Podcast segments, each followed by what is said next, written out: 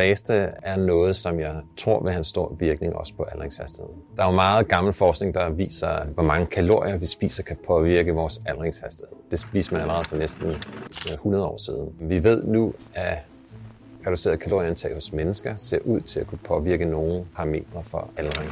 Altså måske springe morgenmaden over ser ud til at kunne have en gavnlig effekt. Ligesom med faste og måske også motion, har den effekt, at vores blodsukker det falder.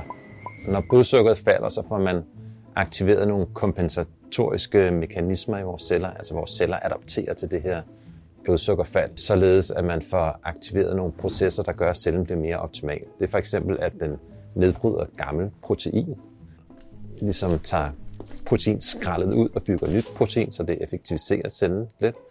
Og så bliver den også øh, bedre til at producere energi.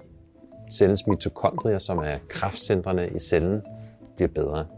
Det er faktisk lidt det samme som idræt. Ikke? Idræt er jo også, er også en adaptation til, til stress, som man får i sine muskler.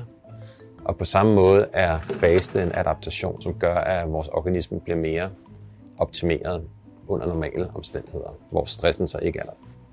Det er Nietzsches øh, berømte citat, hvad der ikke slår dig ihjel, gør dig stærkere.